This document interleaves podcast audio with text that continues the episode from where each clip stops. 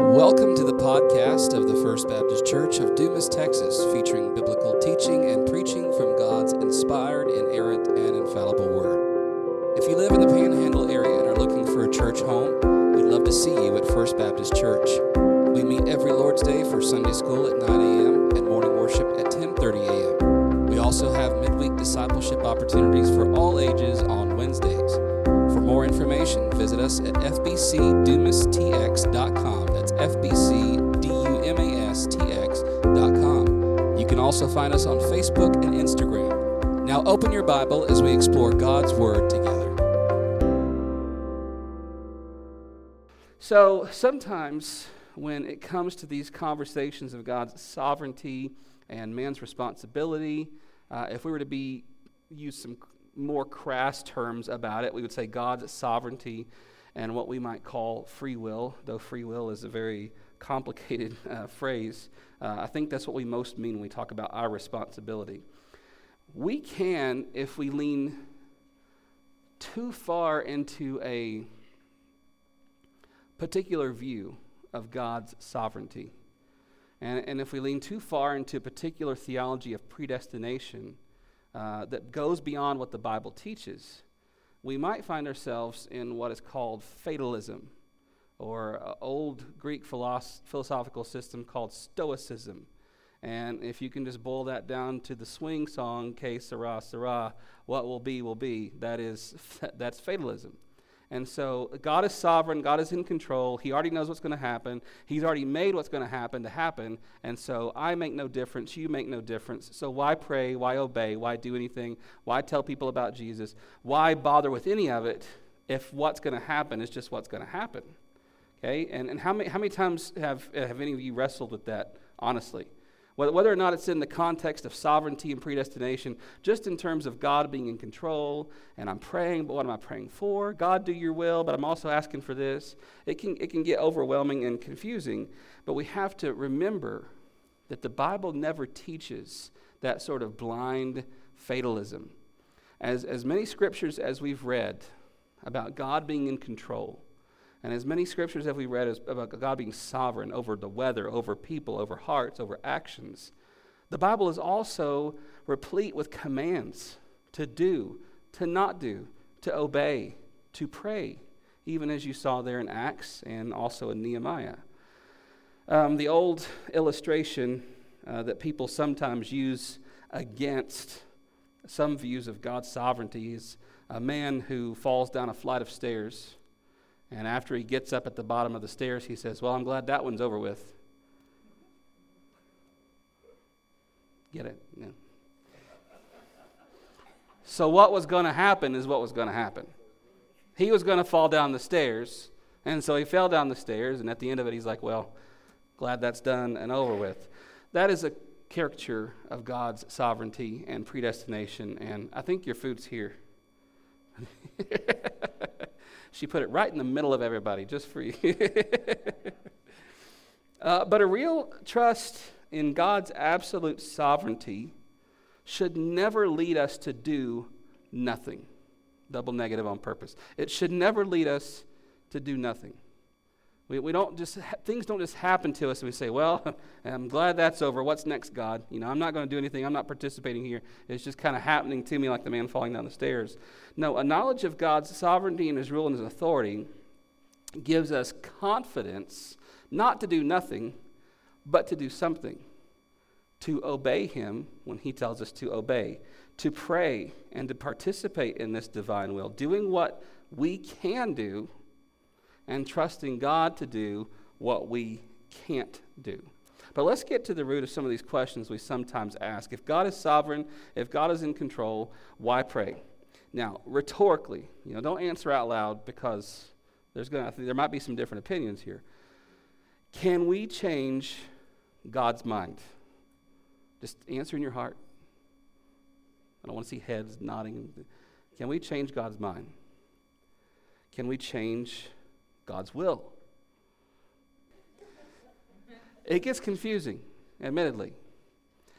Let me say on a blanket surface level, okay, with, a, with obviously a lot of caveats that would have to dig into in terms of the, the scriptures quoted there that are real and uh, just as much scripture as any of the others that we've read. Um, I think the definitive answer, I think, Brother Matt here, has to say the definitive answer to these questions is no. If God has decreed the end from the beginning and everything in between, and even the crucifixion of Jesus was according to God's definite plan and foreknowledge, then, and we can get into all sorts of discussions about the decreed will versus the revealed will versus the moral will. That gets hairy, but it's, it's, it's interesting if you ever want to get into it. Um, not today. The, the answer has to be, I think, no. If we can change God's mind, if we can change God's will, if we can change God's plan, then there, there's something in God's sovereignty that is limited by our actions. There is a difference in the Bible in God's decreed will, God's revealed will, and God's moral will. Now, let's just say it this way.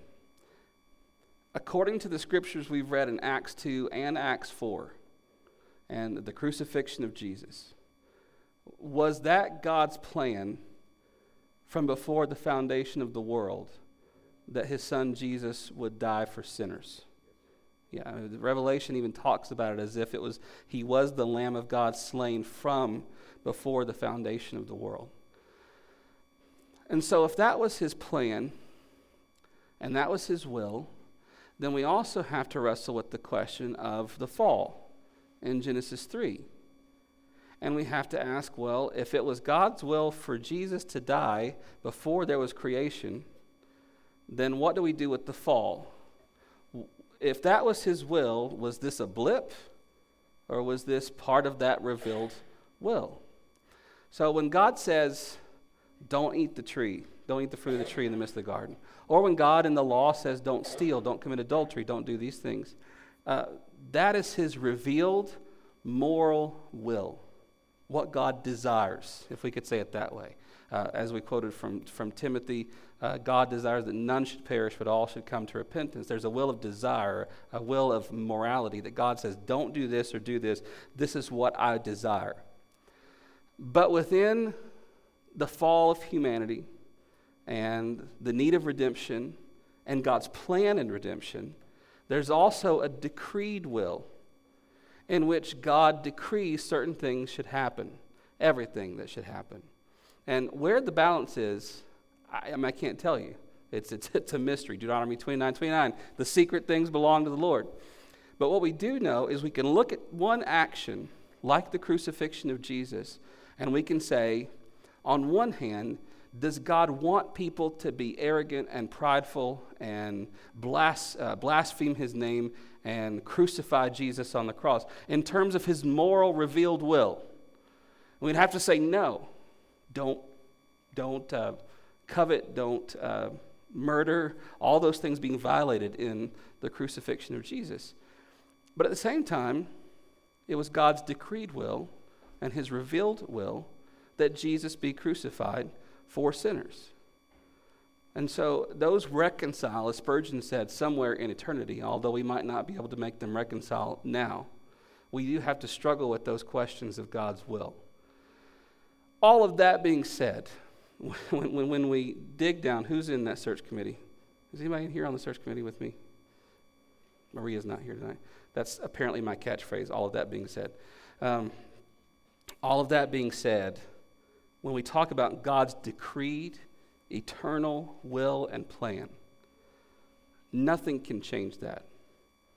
Nothing can stand in the way of that. Nothing can alter those plans or alter his mind in a way as if to say God was going to do one thing, but then says, oh, no, I'll do another because something new happened or something caught him off guard or something caught him by surprise. And here's the thing as much as we want to say yes to some of these because it makes sense in our minds of some things, if we say yes to any of these questions right here, I would just suggest that it, it becomes very hard to trust God. Because if attitudes, motives, sin, people, events, whatever it is, can alter his plan or his will or his mind, then how can we be confident that anything he says he will do, he can actually do because it would seem as if something is dependent upon me or upon you or upon something happening. We got to move on. We can come back to that at a later time. Uh, let's look at a few of these things. Philippians chapter 4. Look at Philippians chapter 4. Speaking of prayer and our attitude in prayer, talked about those two attitudes of prayer anxiety or trust, and Paul hits on that here. Philippians chapter 4. Would someone read Philippians chapter 4, verse 6? All right. Now, and you already looked at Acts 4 and the prayers of the believers as they were praying after Peter and John were released. We see some, some answers here to this question why pray, I think. Uh, Paul gives us one don't be anxious. There's the trust God aspect. Do not be anxious, and this word anxiety carries with it this idea of concerns and worry, as if they were burdens. And Paul says, don't worry. Don't carry those concerns around. You know, come to Jesus and find rest. Cast your cares on him because he cares for you. And we have see a similar promise here. Don't bear those burdens on your own. It causes often, you know, when we, when we experience worry and anxiety and stress in a sinful way. Okay, it becomes sinful when it becomes inward. When, when we turn those things in on ourselves and our prayers, instead of being directed to God with those motives of building a relationship and thanksgiving and gratitude and love and worship and thanksgiving, as he says here, instead of those being the driving motives, the driving motives of, of prayers of anxiety and stress and worry tend to all come back here as, as Javon said, just make it stop, make this go away, make, make me comfortable, make this easier, make me happy. Those are the kind of prayers that come from anxiety versus prayers that come from trust. And Paul says, don't be anxious about anything. And so there's our, our bottom line doctrinal claim God is sovereign. You can trust him in all things, so be anxious in nothing. But it doesn't stop there, does it? There's a do something. Number one, pray. Don't be anxious about anything, but in everything, to universal norms anxious at nothing, pray for everything, pray. And when it comes to the passage in Acts, as they prayed and as they sought God's control and His sovereignty in that situation, what did they do? Well, they obeyed. Jesus had told them to go and make disciples. Jesus told them to go and preach the gospel. And although they had hit this wall of persecution there in Acts 3 and 4, there was no way, you know, Peter and John were told, hey, you can go on healing and you can go on doing your stuff. Just don't preach in the name of Jesus anymore. Remember what they said? You know, whether it's right for us to obey men or God, you decide. As for us, we can't help but testify to what we've seen and heard. We can't help but preach in the name of Jesus. That's the reason we're here, Peter and John say. So we're going to obey him. We're going to trust him in this situation of what, in their minds, they might have been killed, stoned, had God not operated, even in the religious leaders' hearts, to not do that. But in their minds, maybe in that moment they could have. And they said, you know what, we trust God with this situation. But trusting God didn't mean for Paul, for Peter and John, for anybody, just, you know, well, whatever. No, they prayed to know God's will, and then they obeyed God's will, what they knew they were called to do. Prayer, far from telling us to do nothing, prayer assumes God's sovereignty. it, it, it really doesn't matter which side of, of the debate on God's sovereignty people land on. It doesn't, it doesn't matter at all because we all tend to pray the same way. Don't we? It doesn't matter if you consider yourself an Arminian, a free will, a Calvinist, predestination, whatever camp you, you tend to side with. When we pray, we all kind of tend to pray as if we really believe in God's sovereignty. Because we pray, hopefully, as if we know God can do something about what we're praying about, right? And no matter what you believe about free will and salvation, how do you pray for someone to be saved? Except God open their heart. God, change their heart. God, open their eyes. God, provide open doors. God, send me, send someone. It's all directed at God and His sovereignty to do something about the situation, trusting that He can and trusting that He will. And that applies not just to salvation, but everything in life. And so, prayer, no matter which side of any of that you fall on, it tends to assume God's absolute sovereignty over all things.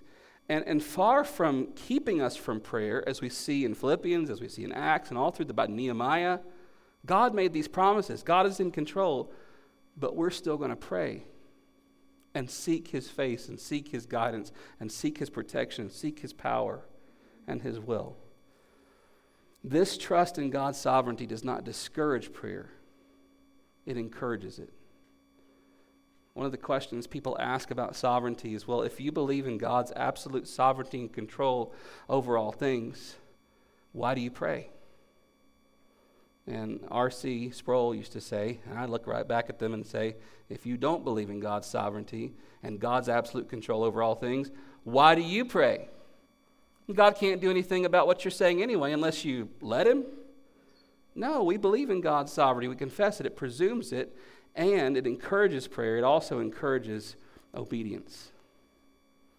That's what we see on behalf of Paul, Nehemiah, and the Israelites, Peter and John, in the early church. Everywhere we turn, there's a statement of God's promises and what He said He's going to do. And then there's prayer to seek His counsel further, and then there's obedience to follow up with that. Let's look at a really interesting example from the book of Acts, Acts chapter 27. And this is one of those times where, you know, we're reading a narrative, we're reading something that's historical and a story in nature. It's not presenting itself as really a theological work here in Acts 27. But in between the lines, we see this theology. We see this idea of God's sovereignty and our responsibility. Um, let me read a quote from the book first. I want to not miss that on prayer. Uh, page 102 in your book, if you want to read with me, at the very top of page 102. The uh, Puritan preacher Thomas Lye said, As prayer without faith is but a beating of the air, as prayer without faith is but a beating of the air, so trust without prayer is pr- but presumptuous bravado. He that promises to give and bids, and bids us trust his promises, also commands us to pray and expects obedience to his commands. He will give, but not without our asking. Right? You want to talk about providence and God's sovereignty you can't get any deeper than the Puritans, right? And here's a Puritan preacher saying, prayer without faith is just beating at the air. And trust, even if we claim to trust God and His sovereignty, but without prayer, all it is is presumptuous show. It's just a show. God promises to give, but He also commands us to ask and to seek and to knock. So that brings us to this passage in Acts as we move into this idea of prudence and how to be wise. We trust God, we still pray. We trust God, we must also act wisely. Uh, look at what happens with Paul here in Acts 27. Uh, can someone read those verses for us, verses 22 through 26, and then verse 31? All right, so this is, this, again, an interesting story. Paul on, on his journey and his shipwreck, he winds up on Malta. But even here in, in the shipwreck, we see this understanding and this doctrine of God's sovereignty and also man's responsibility come into view. Uh, trust in God's absolute control does not negate prayer, it empowers it. And in the same way, trust in God's sovereignty and power does not negate our need to act wisely and biblically and prudently. This generally, the author says, of, is avoiding harm to ourselves and others or trying to bring about what we believe is the right course of action. We're actually doing something. And if you look here at this story, in God's sovereignty in bringing the storm, he sends an angel to tell Paul, Not only am I going to save your life because you're going to go stand before Caesar, but I'm going to save all the people on the boat with you. Not one life will be lost, right? There's a promise. But what does Paul say in verse 31? He tells the centurion and the soldiers, unless these men stay in the ship, you can't be saved. There's no jumping overboard. There's no uh, abandoned ship here. God's going to do this. You need to trust Him. No one's going to be lost or die, but you got to stay on the ship if you want to be saved. Now, did God make a promise or did He not? Of course He did. But there's also this action of prudence and wisdom that Paul says, okay, now listen, that doesn't just mean you do what you want. There's a promise here. God makes a certain promise, but there's also prudence. Unless you stay in the ship, you can't be saved. So, how do we kind of boil this down? Paul had a certain promise from God. He had a certain promise from God. And he tells the people, I trust that promise. Take heart, men, in verse 25. I have faith in God that it will be exactly as I have been told. But then there was a warning to obey. These are not contradictory statements, they, they flow together throughout the scripture. There's a promise given, a promise understood and trusted, and then there's also a warning given that needs to be obeyed. Paul had a direct revelation of what we would call God's definite, decreed will. Very much like a prophecy or a vision, Paul was told this is exactly what's going to happen, and no lives will be lost.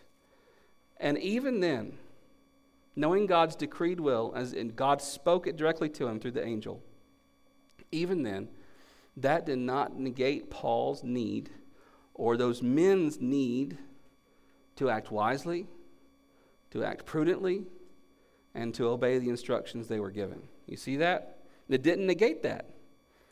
Now, how much more so do you and I every single day, unless we know God's revealed will according to Scripture about a particular situation, God doesn't speak to us in that same way that He did Paul and say, listen, this is what's going to happen. This is exactly how it's going to go down. This is who's going to die. This is who's going to live. God doesn't speak to us in that way. I think I can say that universally to believers today. God doesn't do that. He did it for Paul, he did it for the prophets. Doesn't do that. He speaks to us through his word. Not every aspect of God's decreed, revealed will is revealed to us. Deuteronomy 29 29. There are secret things that belong to the Lord. So if Paul knew for sure God's decreed, revealed will in that moment, and he still acted with wisdom and prudence, as did the men, how much more so do we? Not knowing God's definite decreed will from moment to moment need to obey him in wisdom? How much more so do we need to act with prudence, trying to find the best course of action, trying to use the best means possible that God has given us to do the best right thing? If I can quote Frozen 2 on a Wednesday night Bible study, to do the next right thing, right? Take the next right step, whatever the song was. That's what God has called us to do. Prudence, wisdom, acting biblically. Uh, there's, I got a lot of quotes tonight. Uh, on page 104, if you want to read along with me. Page 104, at the bottom, near the bottom, Nehemiah says Nehemiah trusted in the sovereignty of God. He said, quote from verse 20 there Nehemiah 4, Our God will fight for us. But he also used all available means believing that God in his sovereignty would bless those means. You see that picture? God will fight for us. God will build this wall. But they still took up their trowels and they still took up their swords. They still went to build and they still went to fight, even though Nehemiah trusted in the sovereignty of God to build and to fight for them. Lastly, tonight, let's talk about the builder and the builders. And this comes from Psalm 127. Turn there. I think it's the last one for the night, and last scripture reference. Psalm 127, verse 1. Would someone read that verse for us? Psalm 127, 1. All right, now we, this is a fairly familiar psalm, isn't it? Unless the Lord builds the house, the builders build in vain. But, but here, hidden beneath this familiar language, is this idea God's sovereignty, our responsibility. We see very clearly that God is the real builder. Unless Yahweh builds the house, we see that Yahweh, God, is the real watcher. He's the true watchman. Unless Yahweh watches. But I want you to notice in both cases, this does not mean that God replaces either one. God does not replace the human builder. God does not replace the human watchman. Even though the underlying reality of both is God is the real watchman and God is the real builder. God doesn't replace either. Who ultimately, regardless of our, our maybe differing views, who ultimately is responsible and worthy of praise, I'll say it that way, for the salvation of someone who's lost? God. What has He commanded us to do? To go and tell them the gospel, right? And, so we see that unless God does it, it's not going to be done. But that doesn't mean we just say, well, yeah, God's doing it. No, He says, go and preach. Go build. Go be the watchman. Go sound the alarm and leave the work up to God. God doesn't replace the human agency there, He works through the human agency. Uh, another quote here from page 107 at the top. Page 107 at the top, um, second paragraph, we must depend. We must depend upon God to do for us what we cannot do for ourselves. Now, that's, a, that's a popular Christian maxim, right? We trust God to do for us what we can't do for ourselves. There's a second part to that, though. We must, to the same degree, depend on Him to enable us to do what we must do for ourselves. Okay? To, to simply say that we can't do some things ourselves is not really a statement of God's sovereignty. It's a, somewhat a statement of God's sovereignty, but it's both.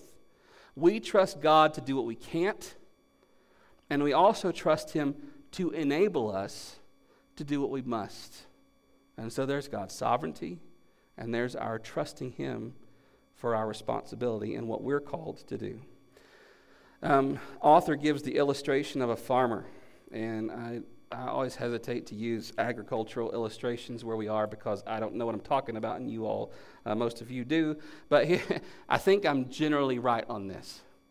We understand that the Lord sends the rain, the Lord grows the crop. It's the Lord who gives life, it's the Lord who takes away life. Right? It's the Lord who's in charge of those things. God's control over the weather from last week. It is God who is in charge, God who is sovereign. But God still made farmers.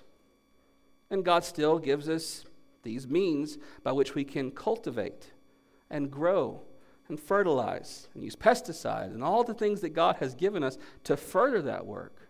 You know, no farmer that I know of, I'd like to, I don't know this work work out very well. No farmer that I know of, a believer, goes out and says, Well, God's in control of the weather and God's going to grow the plant or he's not going to grow the plant. So even though I'm a farmer, I'm going to I'm going to do nothing. That wouldn't work out very well at all. No, even a Christian believing farmer, understanding God's control and God's sovereignty, knows God has also called them to do this certain task and to facilitate and to come alongside of God in this work. You see, so although God is the one who gives life and God is the one who raises up and raises and brings down, it is not for us to sit back and do nothing but to obey and to use what He's given us to do to come alongside of Him in His good work, whether it's farming or whatever it is. Going back to the illustration of the man that fell down the stairs, right? He fell down the stairs and says, I'm glad that's over with. You know, it, it was going to happen anyway, so I'm glad it happened. Uh, the author says he also would have done well to look at the sign on the side that says, please use the handrail, right? God is sovereign, but we also act with prudence and wisdom. And if he had just grabbed a hold of the handrail and was careful with his steps, maybe that would not have happened.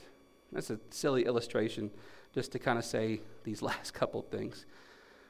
God does not need us. I love in the story of Esther, and the author brings this up too, when Esther is hesitant at first to go in before the king uninvited, right? For good reason, because you could die that way. And she has an important task.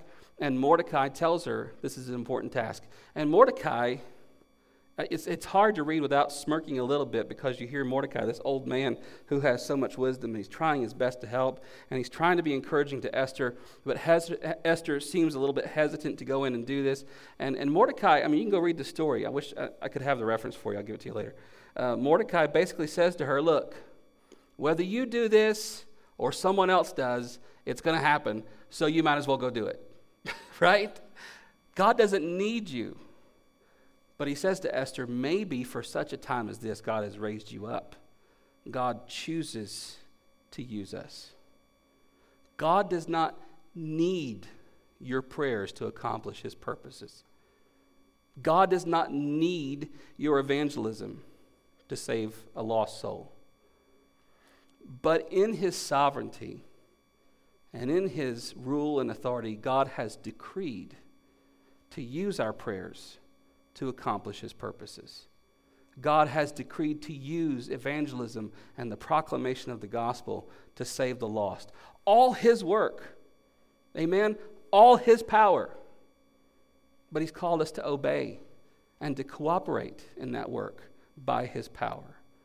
So, what's left for us with God's sovereignty but to do, to pray, and to obey? do what God has revealed for us to do. Even though Moses says in Deuteronomy 29 29, the secret things belong to the Lord, but those things which are revealed to us are for us and for our children and our grandchildren. Those are the things we know we're supposed to do, so do them. And among those are to pray, to seek God's will in all things, to give Him thanks in all things, to bring our needs before Him in all things, and then also to obey the things that we know we're supposed to be doing. Um, page 110, we'll close with this quote from the book, page 110, very last paragraph of this chapter. As we conclude, the author says these studies on God's sovereignty and now turn our attention, attention to his wisdom and love. We need to realize once again that there is no conflict in the Bible between his sovereignty and our responsibility. Both concepts are taught with equal force and with never an attempt to, quote, reconcile them. Let us hold equally to both, doing our duty as it is revealed to us in the Scriptures, and trusting God to sovereignly work out His purpose in us and through us. Amen. Let's pray. Thank you, Father, for your goodness and your rule and your sovereignty and your faithfulness. God, we look back over our lives, and I'm sure all of us can recount the many times when you've proven yourselves, proven yourself in our lives to be faithful, to be trustworthy, to be sovereign, to be in control. God, even in those times where in the moment we did not have an answer, we did not understand, God, maybe now looking back, we can look back and see your hand moving and working, even in those seemingly impossible, terrible situations. God, I ask tonight that if there's anyone in a situation like that here, that you would help them, that you would help all of us to once again recommit ourselves to trusting in you. And that by trusting in you, you would cause us to pray. That that would fuel a passion to speak to you, to hear you speak to us. And that would encourage us to obey. And God, as we come into a deeper understanding of your sovereignty and your control and your power, let that not be an obstacle to prayer for us. Let it not distract us from obeying and doing and being what you called us to be, but let it fuel those things as we seek your face, as we seek your will, and as we seek what you've called us to do in this world and to use the means you've given us to do it. God, in all things, you are good, you are sovereign, you are powerful, you're holy. Help us tonight to trust you all the more every day. We ask these things in Jesus' name. Amen. Thanks for listening. For more information about what it means to follow Jesus as Lord, you can email us at fbcdumas at hotmail.com. It's fbcdumas at hotmail.com. You can also reach us by phone at 806 935 5604. We'll see you next time.